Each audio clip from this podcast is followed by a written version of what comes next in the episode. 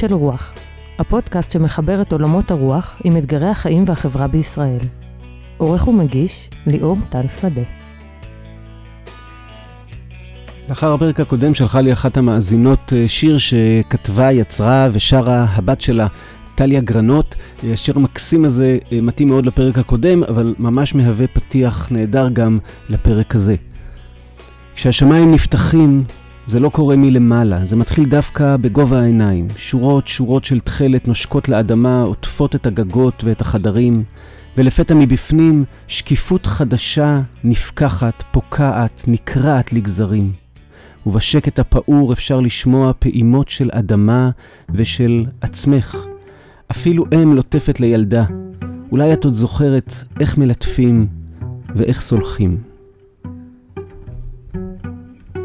כשהשמיים נפתחים, זה לא קורה ממעלה, זה מתחיל דווקא בגובה העיניים.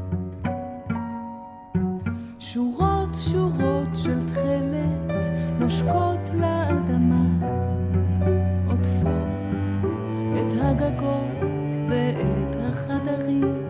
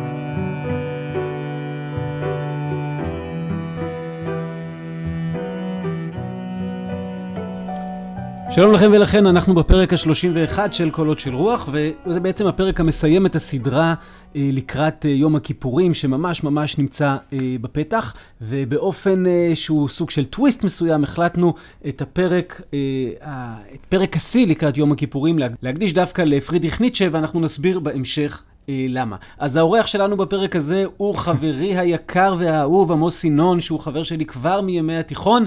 אה, קשה להגדיר את עמוס בצורה אה, פשוטה. אני חושב שאחת התופעות המעניינות שאפשר לראות אותן היום באוניברסיטאות, זה עד כמה כמעט אין אנשי רוח באוניברסיטה.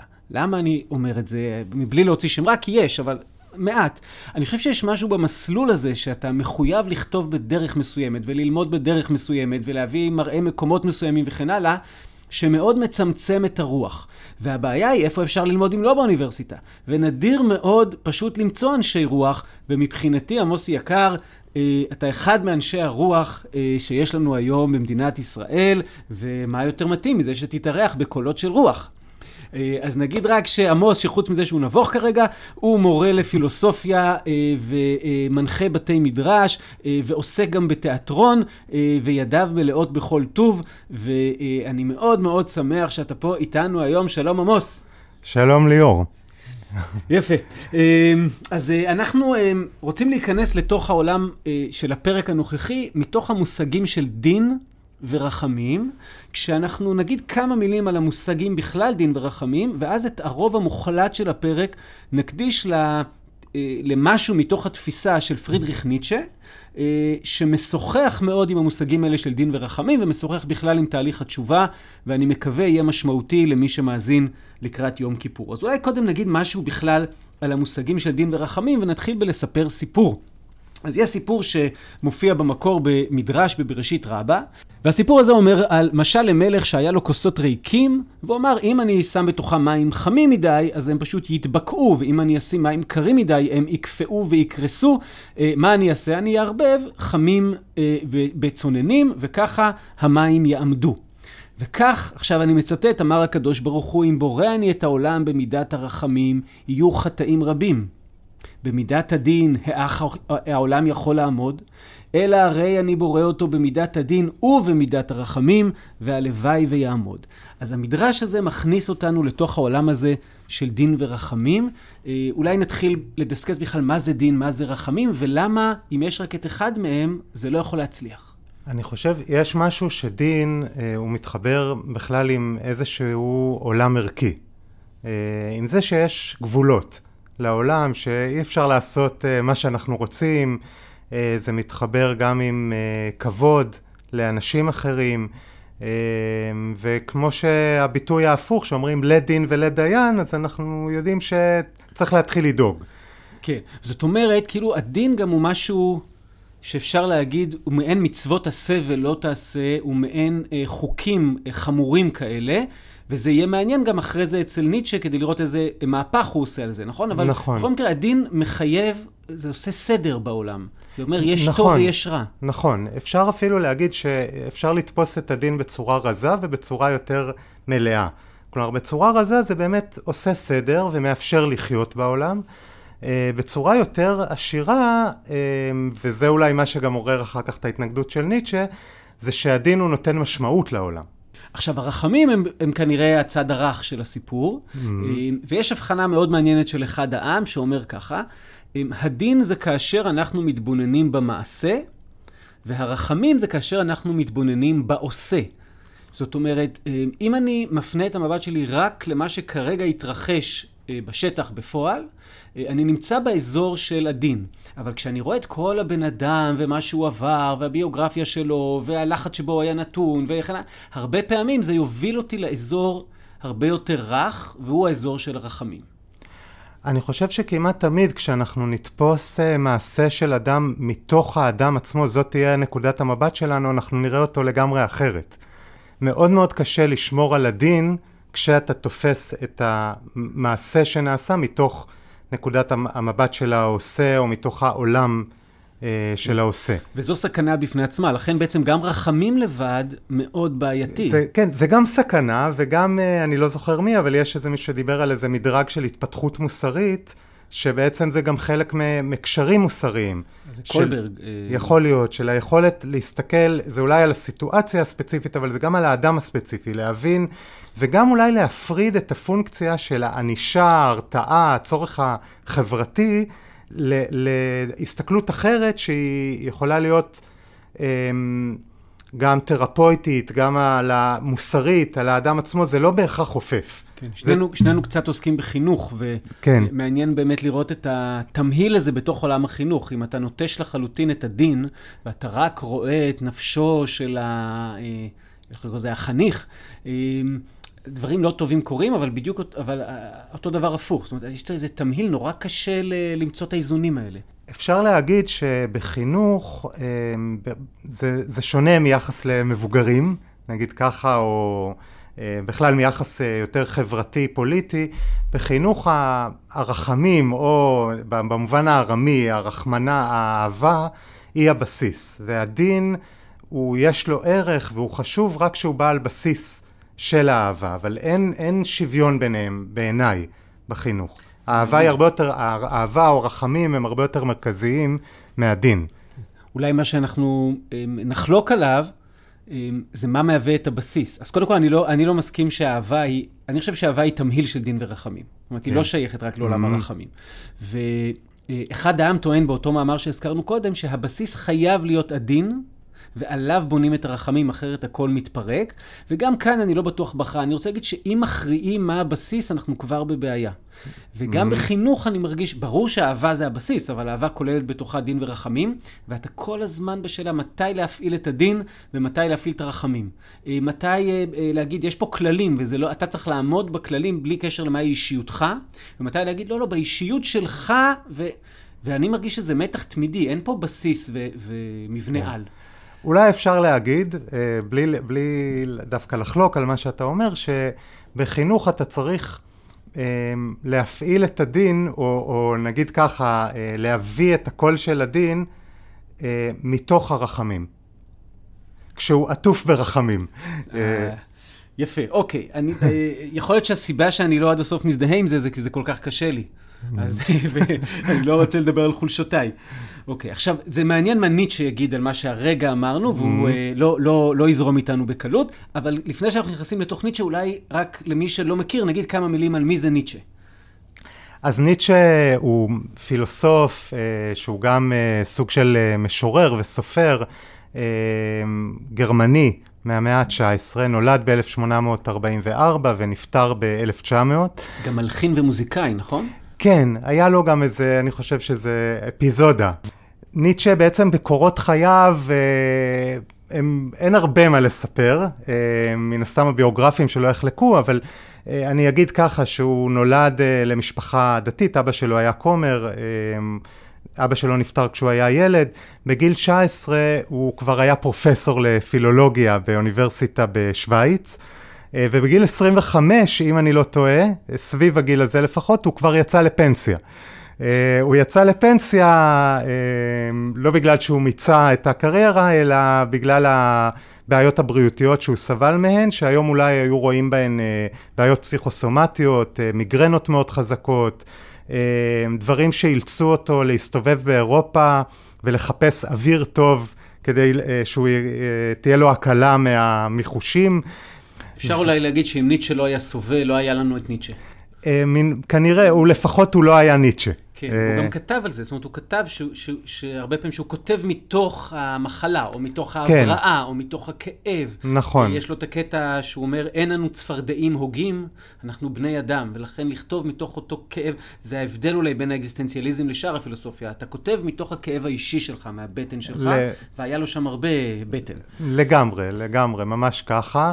אה, אנחנו יודעים גם שלא לא היו לו, אה, לא היו לו קשרי אהבה ממומשים, היה את האהבה הנכזבת שלו ללוס סלומה, שזו פרשייה מעניינת בפני עצמה. אה, אולי נספר משהו על בעצם סוף דרכו. שאומנם ניטשה נפטר ב-1900, אבל הוא בעצם הפסיק להיות פעיל כבר ב-11 שנים קודם, ב-1889. הוא היה בטורינו באיטליה, יצא לרחוב לטייל והוא ראה איש על סוס שמכה בסוס והסוס לא זז. אה, ניטשה ניגש אל הסוס, כרך את אה, ידיו על צווארו של הסוס והתמוטט. ובעצם מאז הוא היה בדמדומים ובחוסר כמעט קשר עם העולם, וגם על זה אפשר לחשוב, על כל הסמל, על מה שהסוס מסמל ועל ה...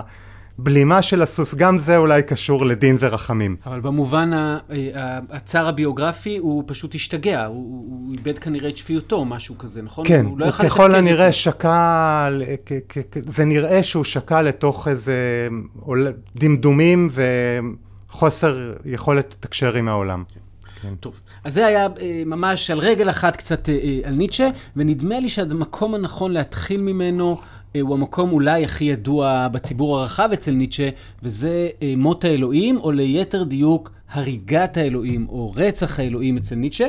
אה, אז בעצם ניטשה היה אחד ההוגים הראשונים, שבאופן ישיר וברור מדבר על כך שאנחנו הורגים את אלוהים. והוא עושה את זה בכמה מהכתבים שלו, אחד הכתבים שמיד נקרא קטע קצר מתוכם זה בתוך המדע העליז, והדבר הזה לטעמי מהווה נקודת מוצא שדרכה אי אפשר להבין, כאילו שבלעדיה אי אפשר להבין חלק גדול מכל התפיסה שלו ומכל הכתבים שלו. אבל למה זה נקודת מוצא? אולי קודם נקרא את הקטע הקצר ואז, ואז נוכל להגיד על זה משהו. הרגנו אותו, אתם ואני. כולנו רוצחיו. אבל איך עשינו זאת? איך הצלחנו לשתות את הים עד תומו? מי נתן לנו את הספוג למחות בו את האופק מקצה ועד קצה? מה המעשה אשר עשינו כאשר איתרנו את הארץ הזאת משמשה? לאן היא נעה עכשיו? לאן נעים אנו? הלאה מן השמשות כולן? האין אנו צונחים מטה-מטה, ואחורה והצידה, ולפנים, לכל עבר? היש עדיין למעלה ולמטה? זאת אומרת, איפשהו כשקוראים את זה אפשר להבין שהוא אומר, זה המעשה הכי גדול שאפשר היה לעשות. גם אומר ממש את המילים האלה, שזה להרוג את אלוהים, אבל שלא תחשבו שזה מעשה ועכשיו הכל דבש, אלא עכשיו מתחילה היסטוריה חדשה, ו... וזה מפחיד בטירוף. כאילו, מה, מה יקרה עכשיו? מה זה, אין שום דבר שמתקף כלום. האם בכלל יש למעלה, האם בכלל יש למטה, איך אנחנו נדע שהשמש תזרח מחר? כאילו, שום דבר כבר לא ברור. אנחנו צריכים להתחיל עכשיו מאפס. נכון. בעצם בתוך, ה, בקטע הזה ספציפית, Uh, המלחמה של, uh, של המבשר, הקטע נקרא האיש המשוגע, אבל האיש המשוגע הוא כמו משוגע איש הרוח, הוא המשוגע הנביא, זה דווקא נגד החילונים או נגד האתאיסטים, שהם חושבים שבסדר, סילקנו את אלוהים מהתמונה, הוא הפריע לנו, הוא, הוא לא קיים, ועכשיו הכל ימשיך כרגיל. וניטשה אמר, לא, זה שבר, זה, זה שבר ענק, כמו ש, שתיארת קודם, אבל השבר הזה, אה, הוא יוצר אה, אפשרות לחיות חיים נעלים, שאם אנחנו לא מכירים בשבר, אנחנו לא נוכל לחיות אותם. למה? איך הוא יוצר את האפשרות הזאת? אני חושב שמה שניטשה זיהה, הוא אמר, אלוהים זה הדבר הכי גדול שהאנושות יצרה. כן, מתוך הסתכלות כמובן אה, אה, אתאיסטית. מפוקחת. מפוק... אפשר גם להגיד ככה. אה, עכשיו, להרוג את אלוהים זה מעשה לא פחות גדול מליצור את אלוהים. זה כמו ניטשה העריץ את יוליוס, לא את, גם את יוליוס קיסר, אבל במחזות של שייקספיר הוא העריץ את המחזה יוליוס קיסר שבו מתנגשים ביוליוס קיסר. הוא העריץ את ברוטוס. הוא אמר, אה, המלט זה לא, הוא לא התפעל ממנו, אבל ברוטוס מי שיכול היה להעריץ את קיסר ולהרוג אותו. עכשיו, וזה בדיוק מה שניטשה חושב על האל, על, על, על היחס לאל. חבל לפספס, לבזבז את אלוהים על מוות. אבל למה בעצם כאילו, זה, נגיד זה מעשה מאוד גדול, להצליח אה, אה, להרוג את אלוהים הזה שאנחנו עצמנו יצרנו. אבל למה זה שלב הכרחי שבלעדיו ובלי הכרה בו, אני לא יכול לעשות את מה שאמרת קודם, להתעלות, להתחיל אה, להפוך להיות הרבה יותר, אה, לא יודע. אני חושב שזה קשור בעצם לשאלה מה קורה אחרי שהרגנו את אלוהים, או אחרי שאלוהים מת. או מה בשאיפה יקרה. מה בש... או מה בשאיפה יקרה, אמ, וזה קשור לשתי תמונות של, של חילון או של חילוניות שאני שמעתי עליהן מפרופסור אה, משה אלברטל, אני לא יודע אם החלוקה הזאת היא שלו או, של, או שהוא ציטט אותה, אה, שאפשר לראות בחילון דיסנצ'נטמנט, זאת אומרת הסרת הקסם אה, מן העולם. כמו שובר כינה את זה? כן, נכון, ובעצם אנחנו בעצם אבלים, אנחנו נשארנו בעולם בלי אלוהים. באיזשהו מקום קמיד דוגל בגישה הזאת, הוא אומר האתגר שלנו זה להשאיר את המשבצת הזאת ריקה, ולא לתפוס אותה. למול, למול ניטשה שאומר לא, אני לא רוצה עולם שהוא מדשדש ככה בהורדתי את הגובה כי כבר אין, אין את האנך הזה, אלא אני אומר אני רוצה לקחת, האלוהים הוא היה בגלל שדווקא שהוא היה חיצוני אז אה, האדם השליך עליו את כל החלומות הכי גדולים שלו. אמ, ועכשיו אני רוצה שהאדם עצמו ייקח את זה חזרה אליו. זה ה-re-enchantment. זה ה-re-enchantment, כן. כן. יש פה איזה מקום שאומר ככה, כל עוד יש אלוהים בתודעה שלי, אמ, אז גם יש, אז הוא היצור הנעלה ביותר, ואני סוג של כפוף אליו והעבד שלו, גם סביר להניח שמישהו כבר החליט מה המשמעות של החיים שלי, ומישהו כבר החליט מה טוב ומה רע, ומישהו כבר החליט מה למעלה ומה כן. למטה, וכל הדברים האלה, ויש לי איזו מטרה בחיים לגלות את מה שההוא החליט, ולחיות לפי דברים שלא אני אחראי עליהם. הסרת האלוהים מן העולם פותחת פתח להיסטוריה חדשה, שבה האדם צריך בעצם לברוא את עצמו. בכל פעם מחדש, צריך להחליט מה זה טוב ומה זה רע, ולא בטוח שיש טוב ורע אובייקטיביים.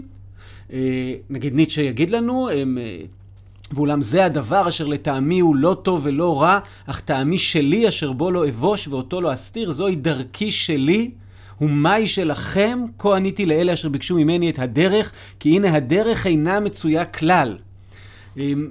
יש משהו, אומר, אין יותר דרך, אין יותר טוב, אין יותר רע, אבל זה לא התפרקות וזהו, אלא העובדה שזה לא קיים, היא בעצם התנאי ההכרחי כדי שנתחיל לברוא דברים חדשים, והם יכולים להיות נעלים יותר מכל דבר שנברא תחת מרות אלוהים. זה נכון.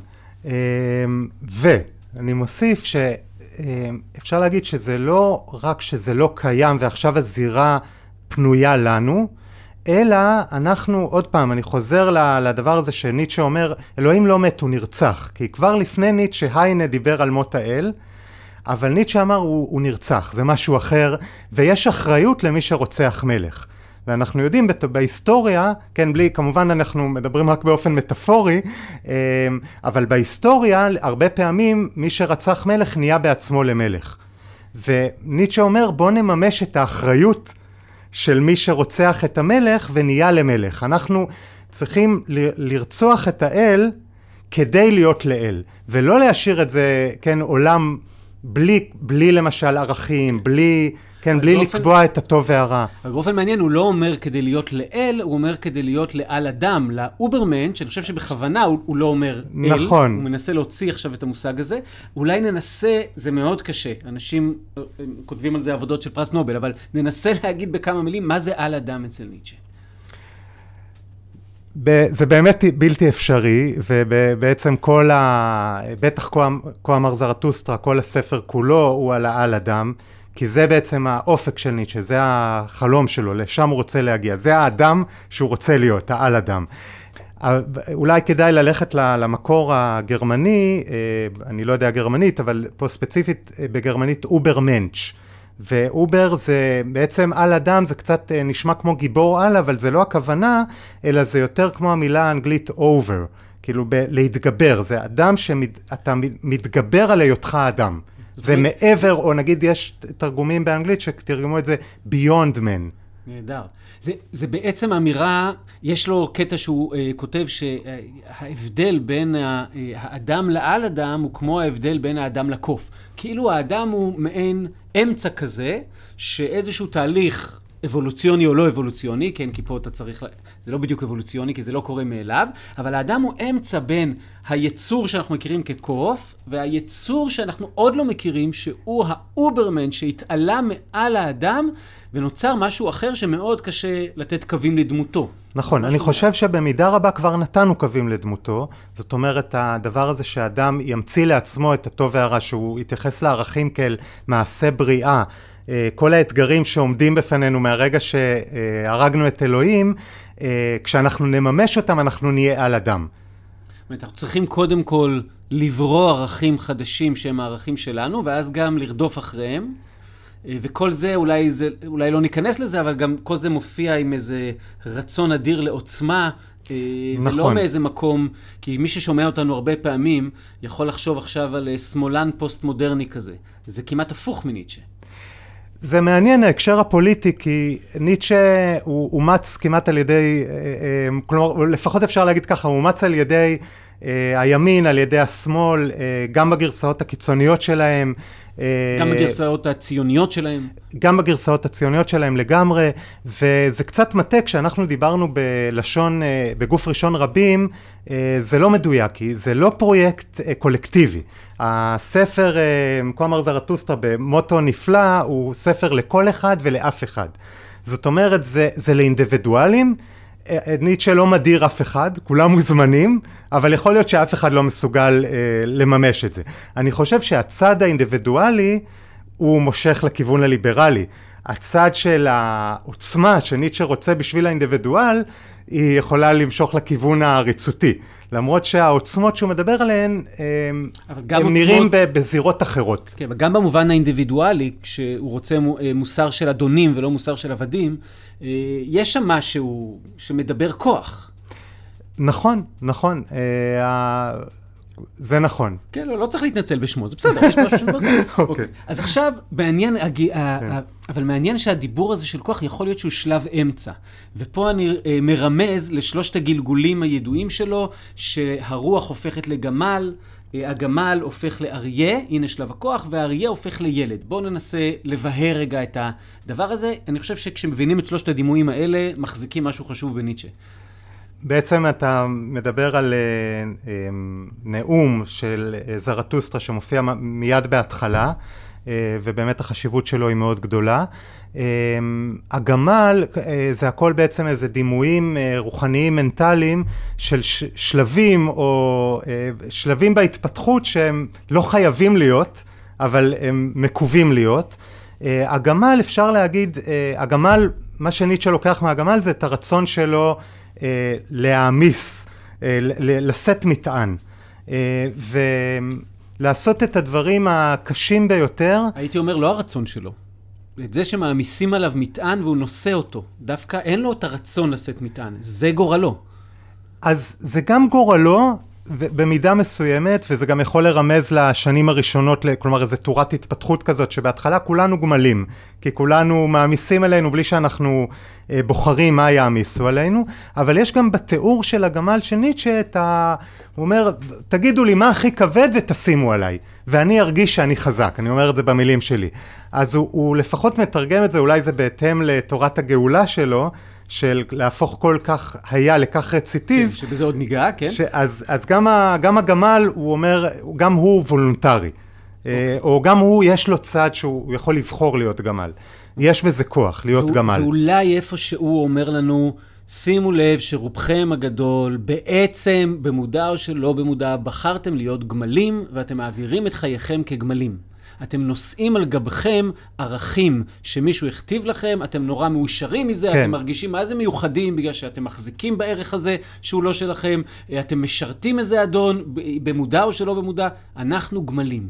נכון, ממש מדויק ככה. ואז כן. השאיפה היא להתפתח מגמל לאריה. מה אריה? מה... האריה אה, הוא בעצם הדרך של האדם, אה, או של הרוח, כן, להתנער מהגמליות.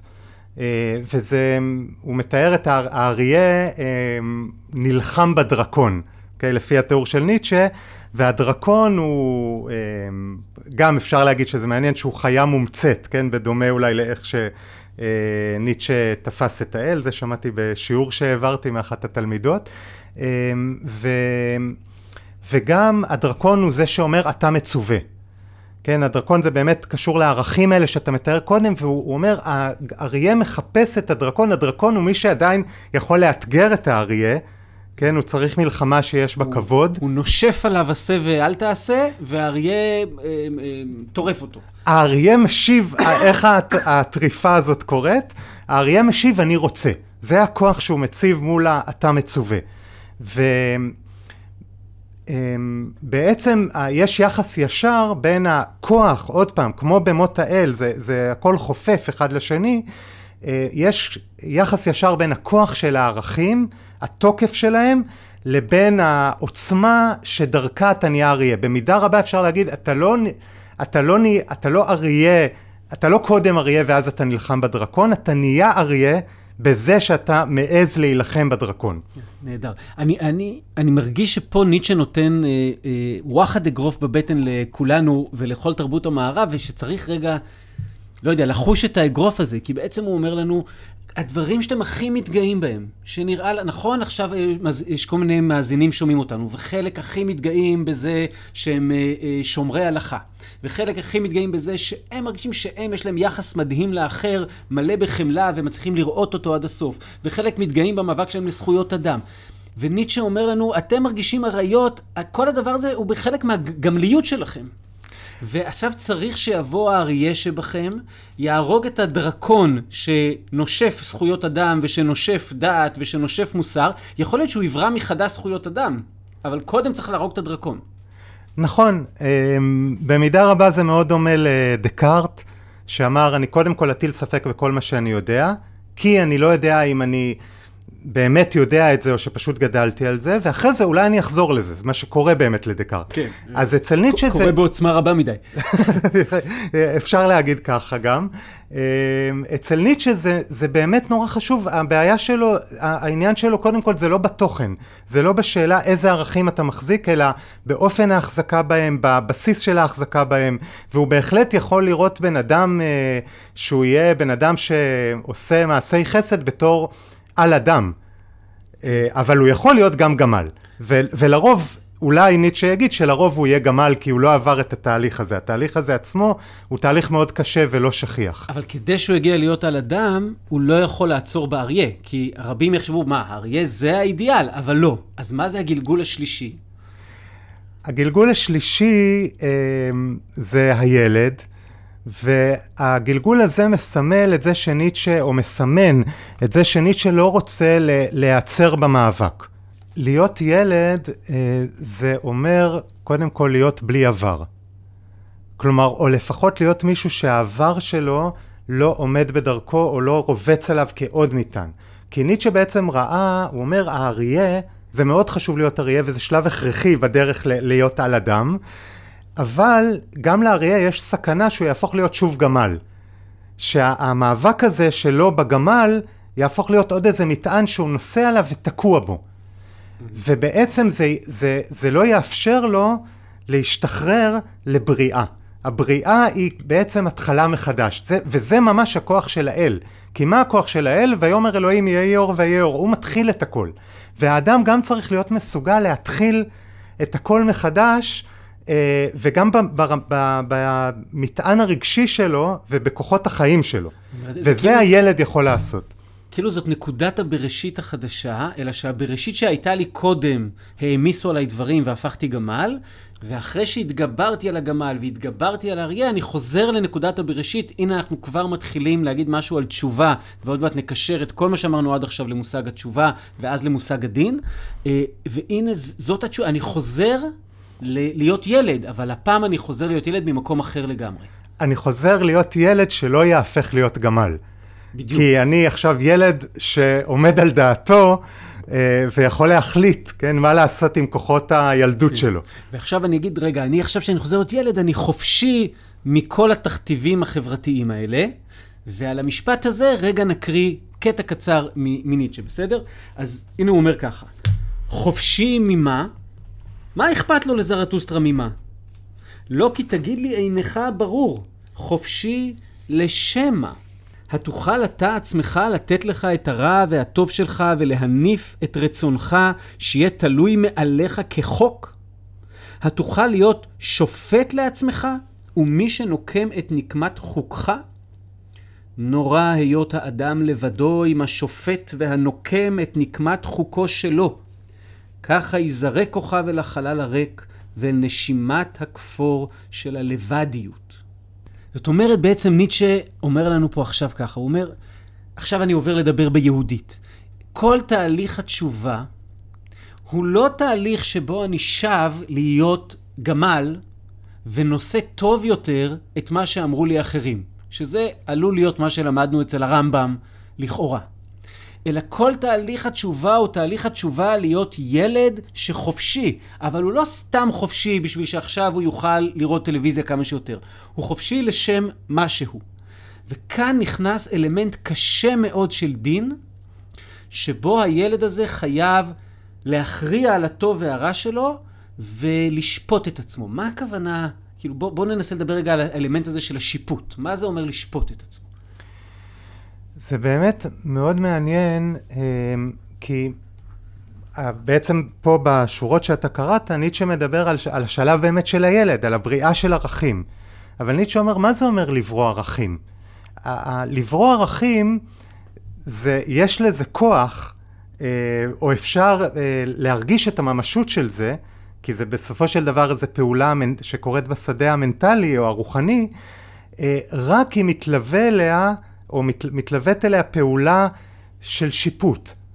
כלומר, ניטשה אומר, דיברת קודם על העוצמה, ניטשה מזהה את העוצמה גם ב, אה, ביצירת ערכים, אבל גם באכ, באכיפה של ערכים.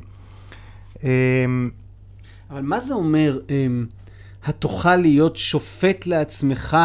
מה זה אומר להניף את רצונך שיהיה תלוי מעליך כחוק? כאילו בעצם, אם אני מבין אותו נכון, זאת אומרת לנו, אני לא פטור עכשיו מלחיות בדרך מסוימת שהיא קשה ושצריך בשבילה להתגבר וצריך בשבילה להפעיל עוצמה וצריך... להפך, אבל הרצון שלי הופך לחוק שלי.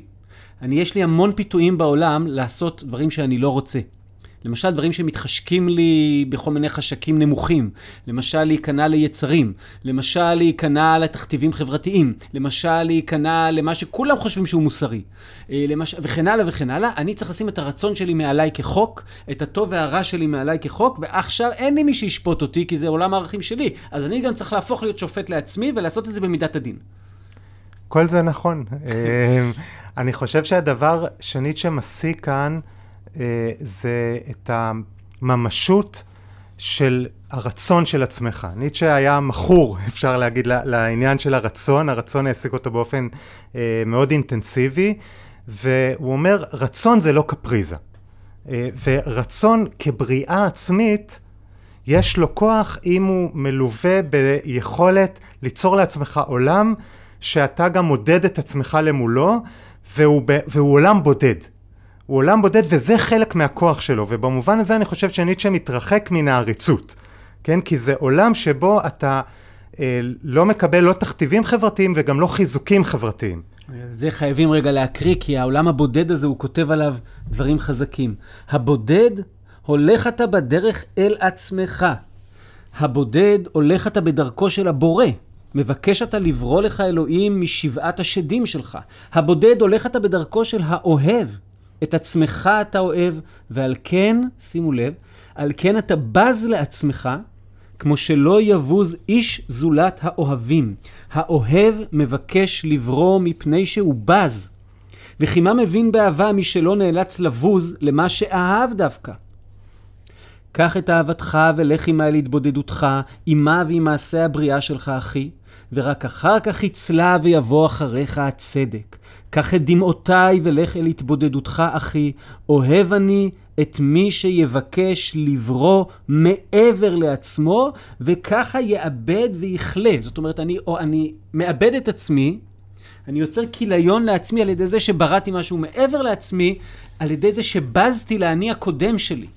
איכשהו קופץ לי פה גם רבי נחמן, שדיברנו עליו קודם, של אה, התחדשות תמידית כל הזמן, ואז האני של מחר יכול לשמוע את הבוז של האני של אתמול, וזה לא מזיז לו, בגלל שהוא כבר האני של מחר.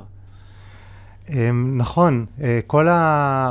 בעצם. אני חושב שיש קרבה רבה בין אה, רבי נחמן לניטשה, ובהקשר הזה ספציפית שאמרת, התשובה במקורות שלנו היא יכולה להיות שינוי שאדם עובר מלהיות אה, X ללהיות Y, נגיד ככה, אה, ואצל רבי נחמן אה, זה באמת יותר משהו של השתחררות מעצם האפשרות להעמיד אותך לדין.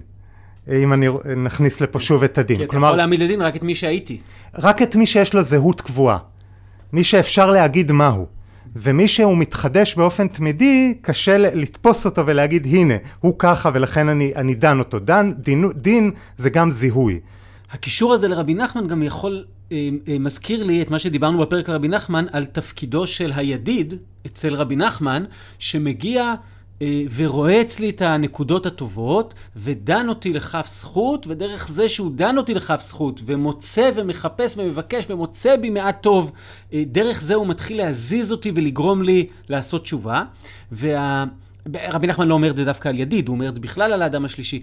אבל הדימוי הזה מאוד מתקשר לאינ... לאינטואיטיביות שלנו על מי הוא ידיד. ידיד הוא זה שמחבק אותי, ידיד הוא זה שמכיל אותי, ידיד הוא זה שמרחם עליי. ואצל ניטשה נדמה לי שהידיד יש לו תפקיד חשוב של מידת הדין. נכון. בעצם במה שאמרתי קודם אולי הייתה איזו טעות, כי אצל רבי נחמן יש הרגשה שבאמת רצון ל- ל- להשתחרר מהדין, ואצל ניטשה לא, יש, הדין יש לו אולי לכל אורך הדרך, יש לו מקום, והוא מאוד מאוד שונה, יש תהום בין דין של שופט חיצוני, אה, לבין דין שאתה יצרת לעצמך את ה...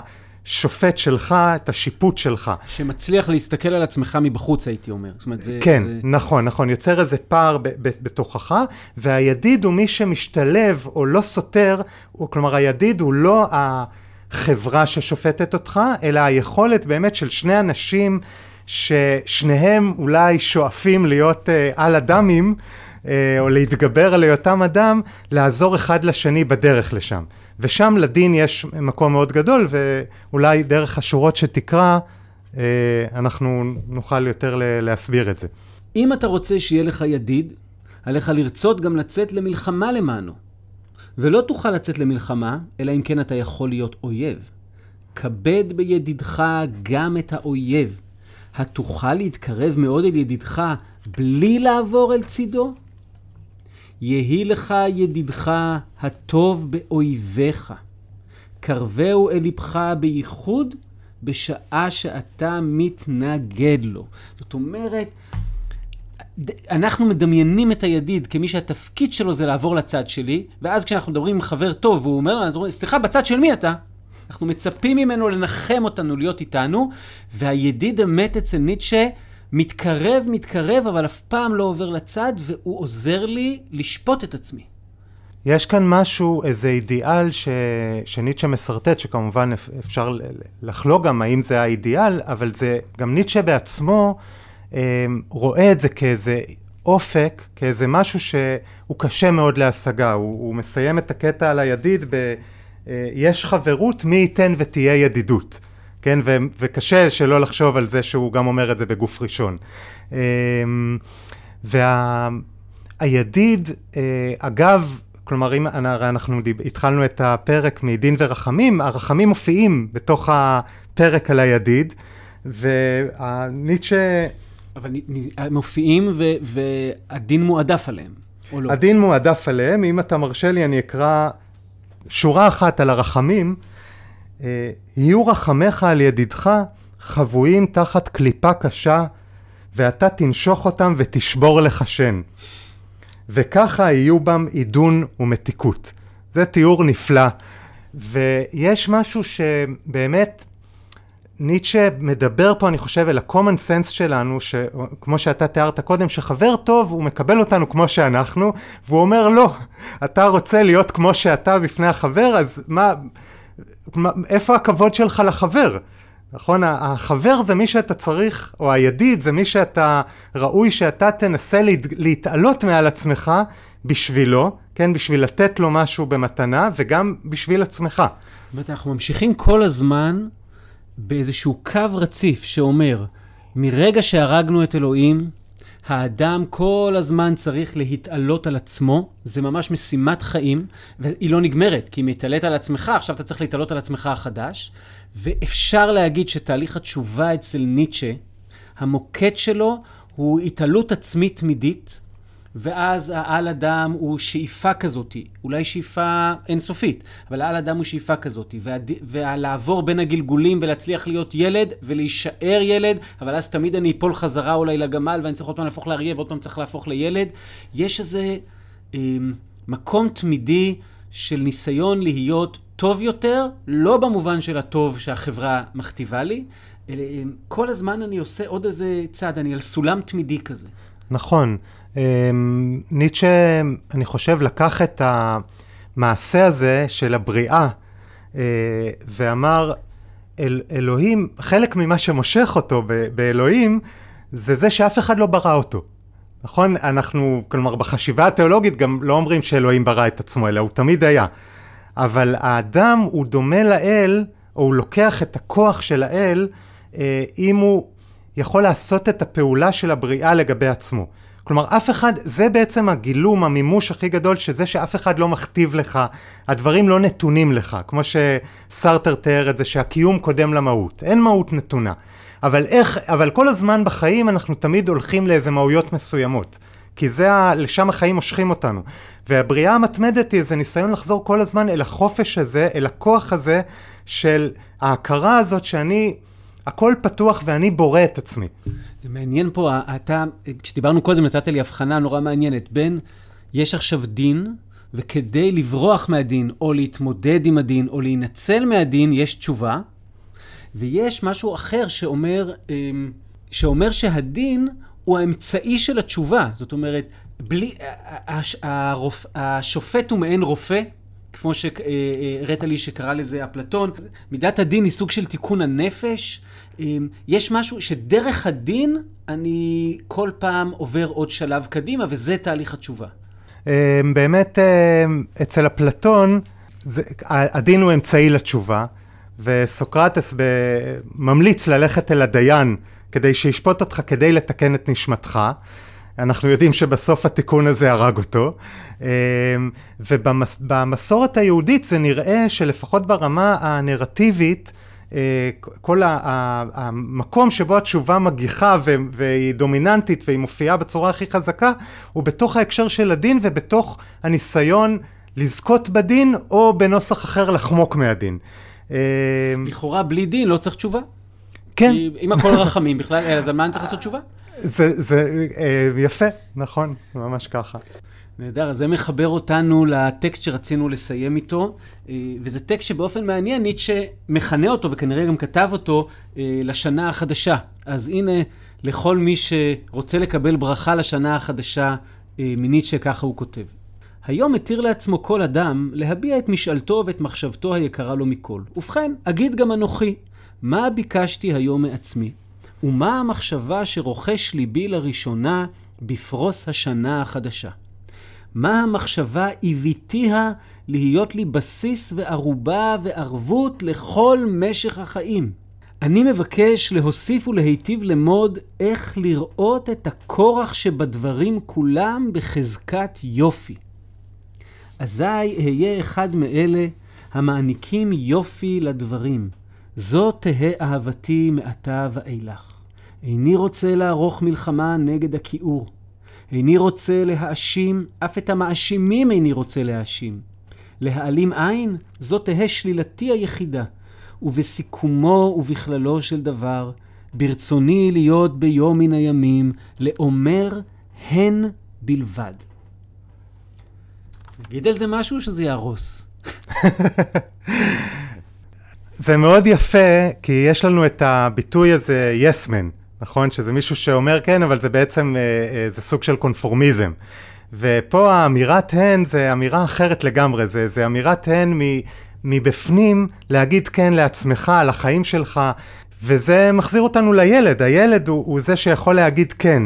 אה, וזה נורא יפה, אפילו ניטשה הוא לא ידוע בצניעותו, הוא מאוד מאוד מפאר את עצמו, ולימים אנחנו יכולים להגיד שבצדק, אבל פה יש איזו צניעות ואיזו הבנה של גודל הקושי של הדבר הזה, שהוא מסיים את זה, אם אני יכול לחזור שוב על השורה האחרונה, ברצוני להיות ביום מן הימים. לאומר הן בלבד.